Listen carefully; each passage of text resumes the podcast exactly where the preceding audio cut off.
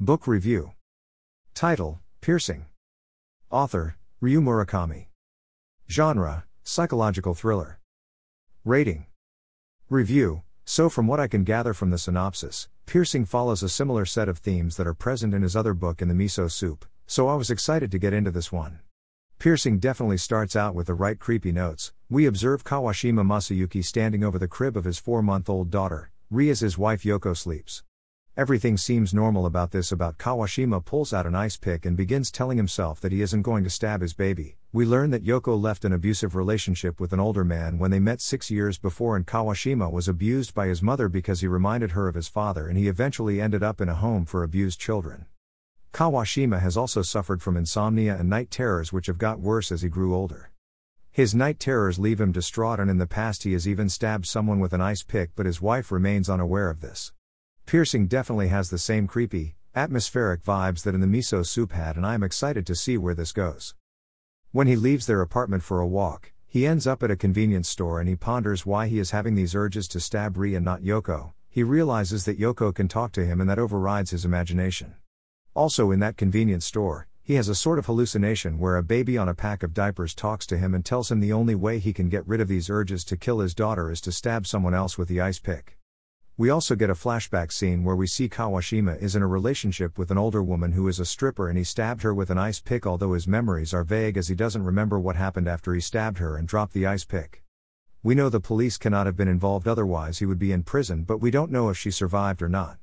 Afterwards, Kawashima takes some time off work and travels to Tokyo even though he tells Yoko it is for work. Once there he starts to plan this murder. He knows he has to use a prostitute and decides an S&M one is best as she won't mind being tied up or gagged. His thought process in this time is meticulous and he doesn't leave a thing out. He even orders a prostitute as a dry run just to get an idea of how the process works and then he feels ready.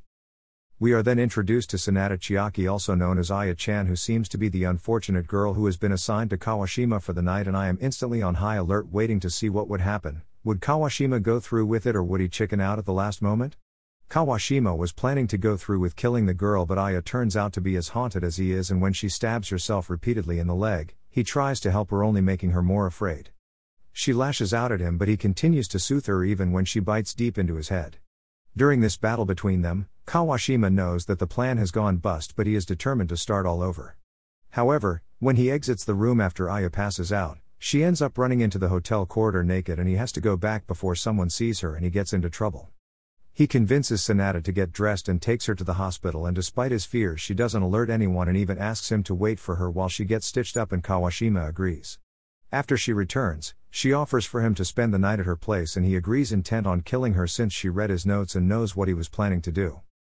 When they arrive at Sanada's apartment, they engage in normal conversation, but Sanada drugs Kawashima, and when the drugs kick in, he has hallucinations which make her realizes he is as haunted as she is, and despite attacking and injuring him again, he doesn't fight back and comforts he again before he attacks her and shares his secret for blocking out the pain. He even tells her what he is planning to do, and before he can, he passes out.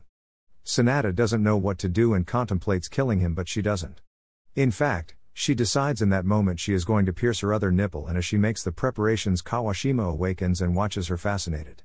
The ending of this novel was really abrupt, but it suited the tone of the novel. I do have many unanswered questions about what happened after. Did one kill the other?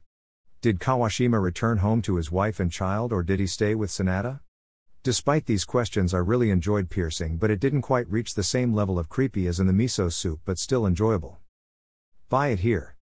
Paperback slash hardcover, amazon.co.uk amazon.com.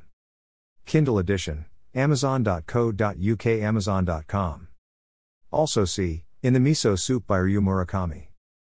Almost Transparent Blue by Ryu Murakami.